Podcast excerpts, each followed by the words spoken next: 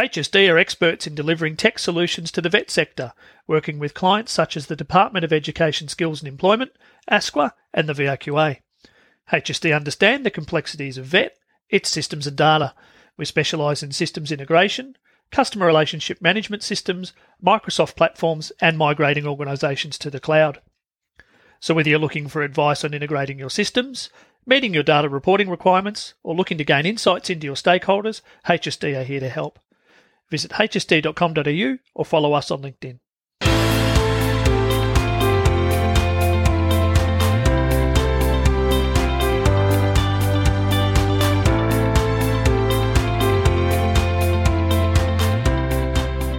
From Claire Field and Associates, I'm Claire, and I'm pleased that you could join me for this episode of What Now, What Next? Insights into Australia's tertiary education sector episode 54.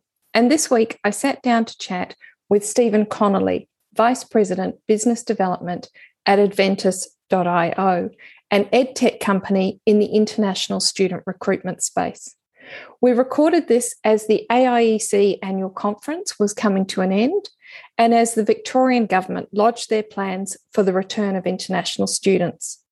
Many of the sessions at the conference gave me cause for optimism for the sector, notably the discussions experts and practitioners had about how they were intending to expand their offerings and delivery locations.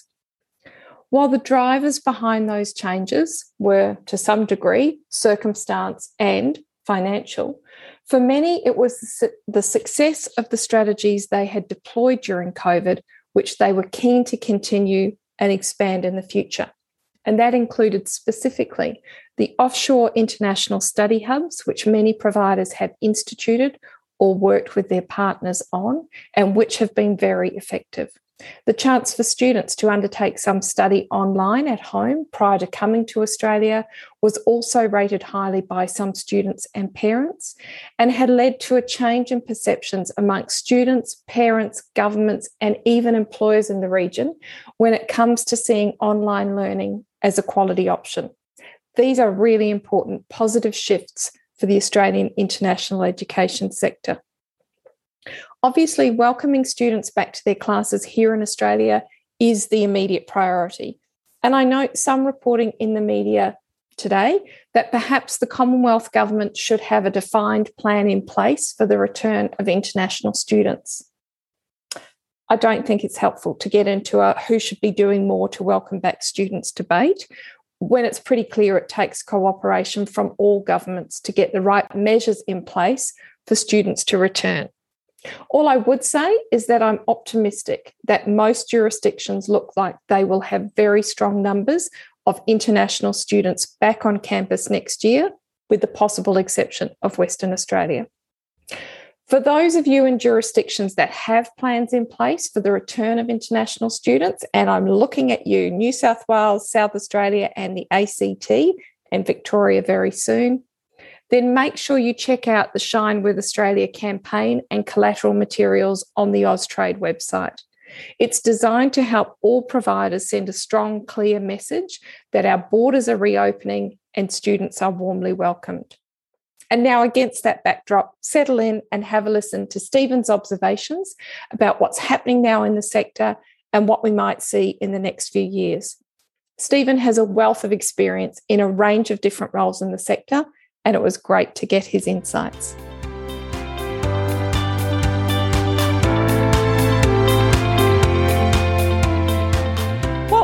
Pleasure for me uh, to be joined by Stephen Connolly, who is the Vice President Business Development at Adventus.io. And Stephen, it's been ages since we virtually sat down and had a chat, let alone a face to face one. So thank you for making the time. And Thanks for having me. A pleasure. I've known you for a while, but you've got a really interesting history in the sector, and not everybody might necessarily know that. So fill us in who are you and what are you currently doing? Well, just because it's you and me chatting and nobody else listening, I I don't mind admitting I've been in the sector for more than 30 years. Um, if you ever see anything written about me, I generally tend to stick to 25 because 30 sounds a bit long. But um, my first job was teaching English to the middle management staff that Daimaru Corporation sent to Australia, sent to Melbourne in the 1980s to set up Daimaru Shopping Centre at Melbourne Central. And I was teaching the 10 execs, I think, that they sent out uh, at the time. Uh, poor unsuspecting guys, because my first job um, as an English language teacher, that's where I started. And I worked um, at Monash and RMIT language centres for five years. And then I went overseas to run RMIT's twinning programs at Metropolitan College in Malaysia for four years, which was fantastic, a fantastic job. I still don't think I was qualified for it, to be honest, when I started, but it was great experience. We loved Malaysia, fantastic country. Uh, our daughter was born there. Um, and that's probably ultimately why we came home because just with our family and stuff, it became a little bit too difficult. So we came back. And then I spent 15 years working in universities, international offices, La Trobe, Swinburne, and RMIT. 2013, I think I went out on my own and set up um, Global Ed Services, uh, and that's still a going concern. I've got other people in the company that uh, do stuff. Um, independent consulting. Um, we run i-graduate's um, work in Australia. The um, International Student Barometer we've just completed um, the latest uh, round of that. benchmarking for EYDF. Uh, and yes, I've uh, recently joined uh, Adventus.io in um, in that business development role that you described. Great. So, uh, briefly, do you want to just tease out a bit about Adventus.io, what it is and what you're doing there? And then I've got a specific question that I wanted to ask you about your B2B mm. uh, kind of model and approach. But but what is yeah. Adventus.io? Well, it's an ed tech company. Um, it's a marketplace essentially it's a platform that operates as a marketplace with uh, agents on one side institutions on the other and students trying to find uh, overseas study opportunities. So it's uh, essentially students from anywhere to anywhere. Um, we're not quite everywhere yet. Uh, i think we're now in nine or ten countries in south asia and southeast asia. Uh, we'll be in 20 countries by the end of the year. And we send to all the major destinations assuming their borders are open, which they're not all at the moment. Um, so it's it's yeah, it's been very exciting. It's a startup essentially. Um, I'll talk about the origins when you, when you ask me about the B two B model, but um, there's about four thousand agents on one side, about thirteen hundred institutions on the other. Um, so it's become substantial fairly quickly. Great. Um, so, always interested in ed tech and obviously in international education. So, we've touched on it. You've chosen, I mean, the aim is to help students find the right institution you know that's going to meet yeah. their needs but mm-hmm. you haven't you've you, the, you know, the company chooses not to do the b2c it's actually helping agents find institutions that in turn meet the needs of the students so can you talk us through that thinking Mm, yeah, it's a really good question. Um, the origins of Adventus.io are actually um, Education, a Sri Lankan student recruitment agency, which was set up eight or nine years ago.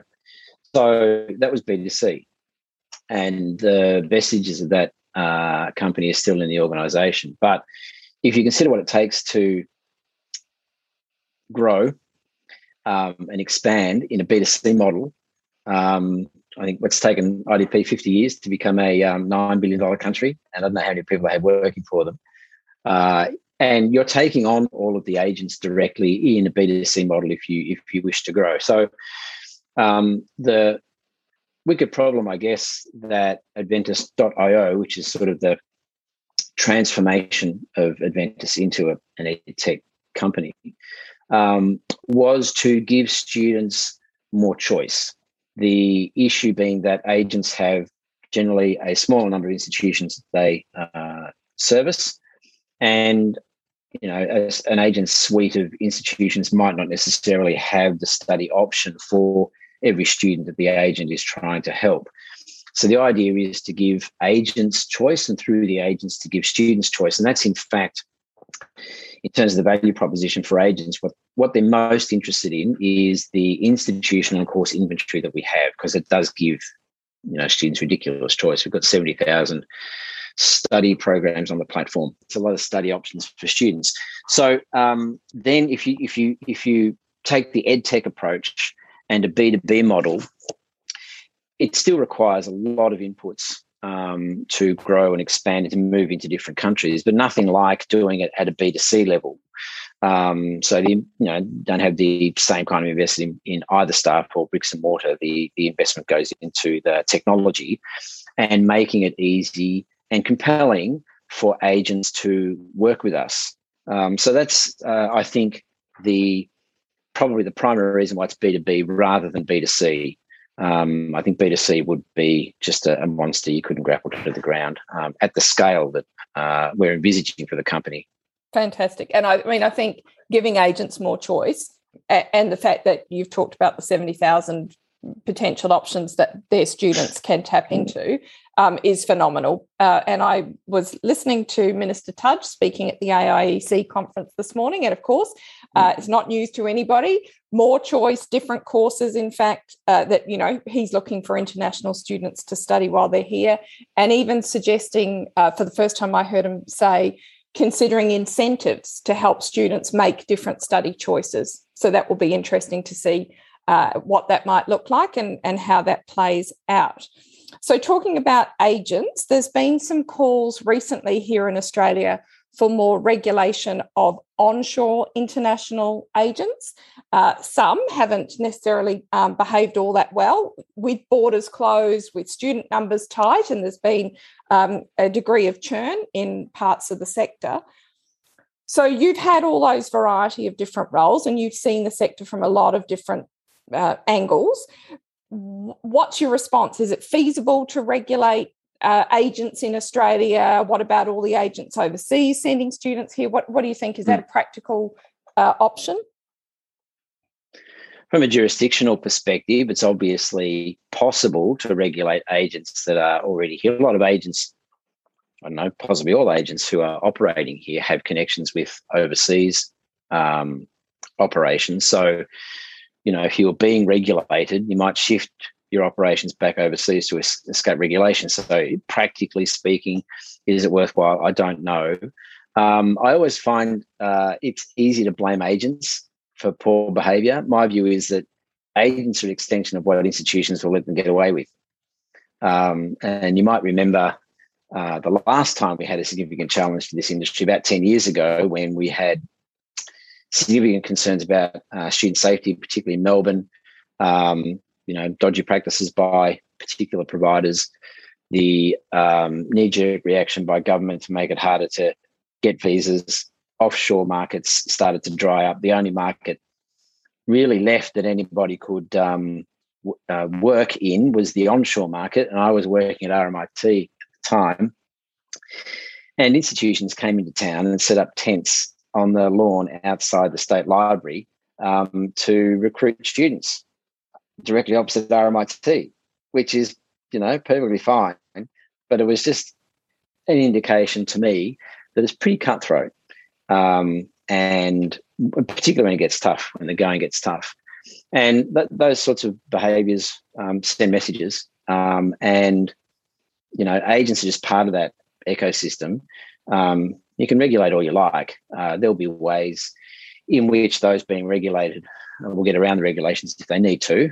Um, a lot of agents onshore, I don't think, would bat an eyelid at being regulated because most agents do the right thing most of the time. My experience, and I've had a long period of time working with agents, and there are some excellent agents out there, excellent people who are genuinely there to help students find study opportunities that suit them.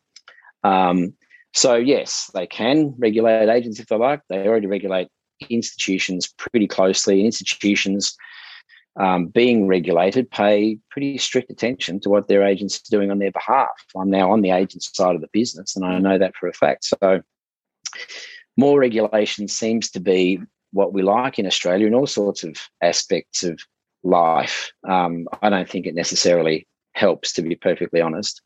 Um, I think we can call that bad behavior. There's plenty of instruments available to us to be able to manage the behavior of institutions and agents. Um, I, I, can't see that more regulation really makes much sense, to be perfectly honest. No, and I have to agree with you. I mean, I think we met at the time of that you were talking about the last international student Yes. prize. That's where Yeah. uh, you know exactly uh, right. it was a, a a really torrid time for the industry. And it does strike me it goes to the behaviour of the institutions who are receiving the students. And I would I would have thought a bit more scrutiny and data analysis on where student flows are going internally might help the existing regulators have a look at and enforce existing regulations and start to ask Mm. questions about uh, particular institutions' practices, uh, and then perhaps think about the agents that they work with. So, we've talked about you've worked in the sector for a while.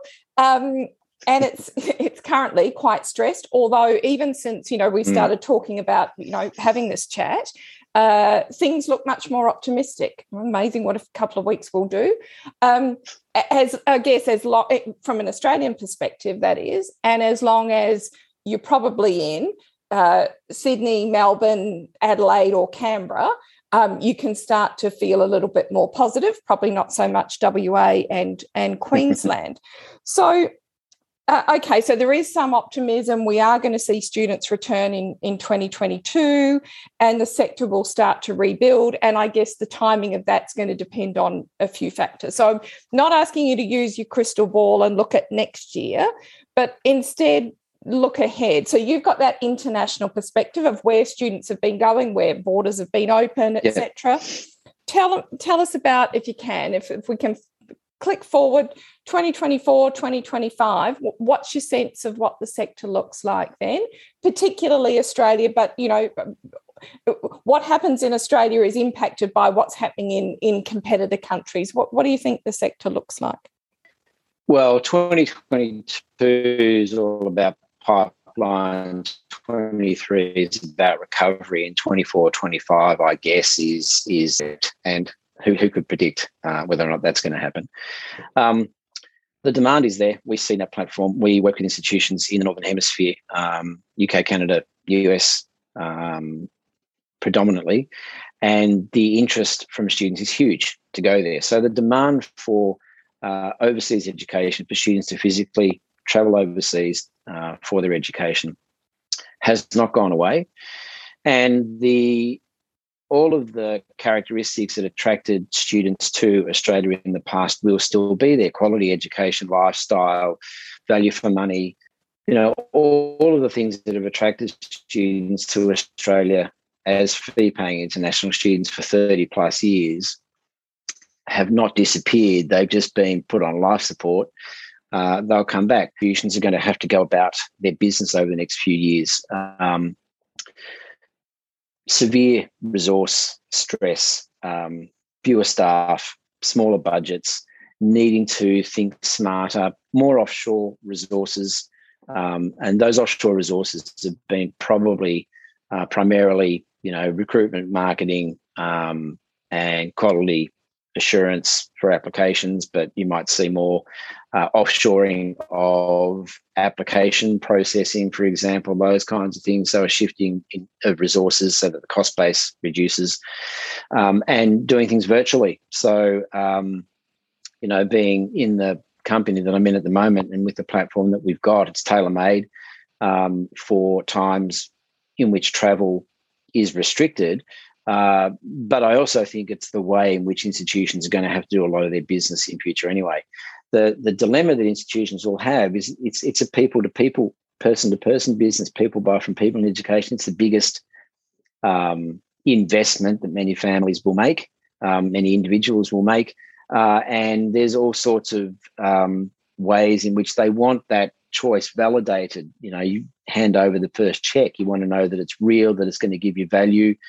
Um, so, how institutions um, in destination countries maintain that personal link with their markets through their agents, with families, and with students will be the great challenge because that's been really, I think, the nub of the industry for many years. It's the it's the people industry. Um, so, I think that virtual marketing, virtual recruitment would augment and supplement, not replace a lot of those things. Um, and there'll be the resource implications um, over the next few years that will require institutions to do things differently anyway. Beyond 2024, 25, I have no idea. I know. I definitely won't, won't hold you beyond that. So, what you're saying is um, institutions are going to have to be a bit more creative to try and replicate some of what they used to do quite comfortably in the past. So it's going to require yes. some different thinking, um, driven largely by efficiencies. Can you, which I think is is a really interesting point and one I'll need to keep an eye on and, and have a think about. Can you tell us? I was uh, in a, spend my life in conferences listening to clever people thinking, uh, speaking.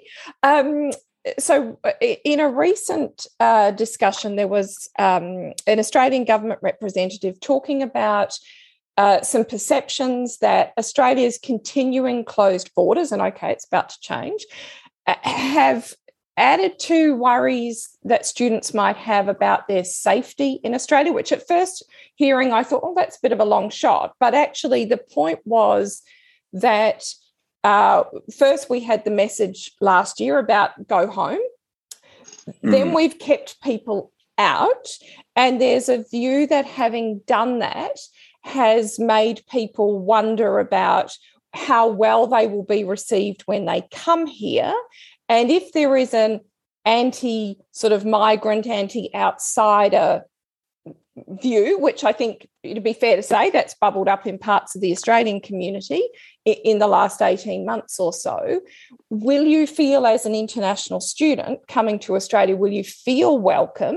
And therefore, would your safety potentially be at risk if there is more racism or unwelcomeness um, in mm. the hmm. community? Do you, do you have any sense of that?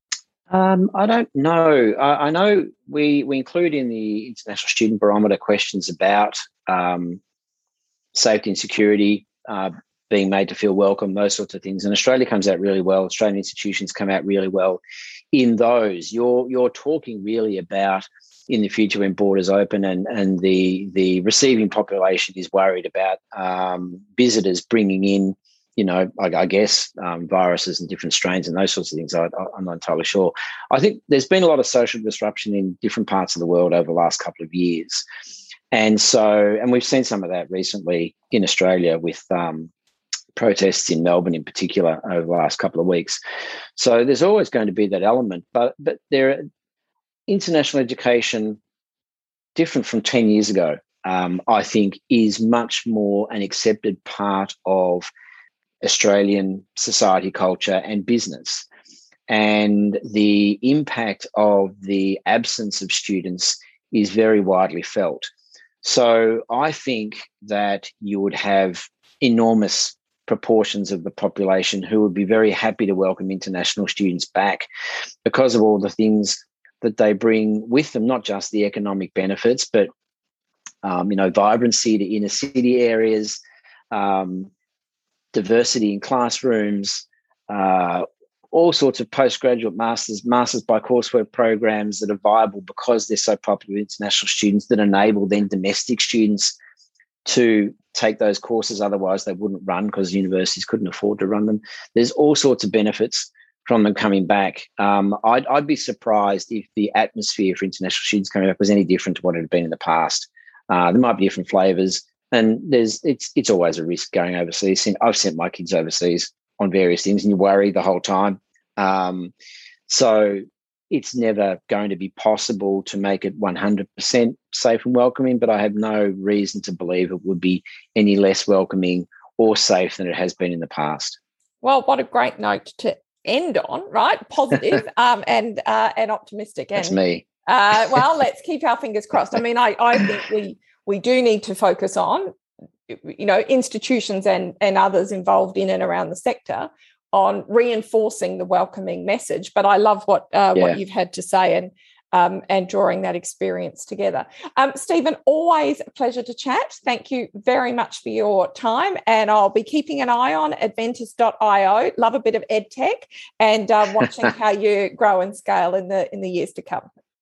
Thanks for having me, Claire.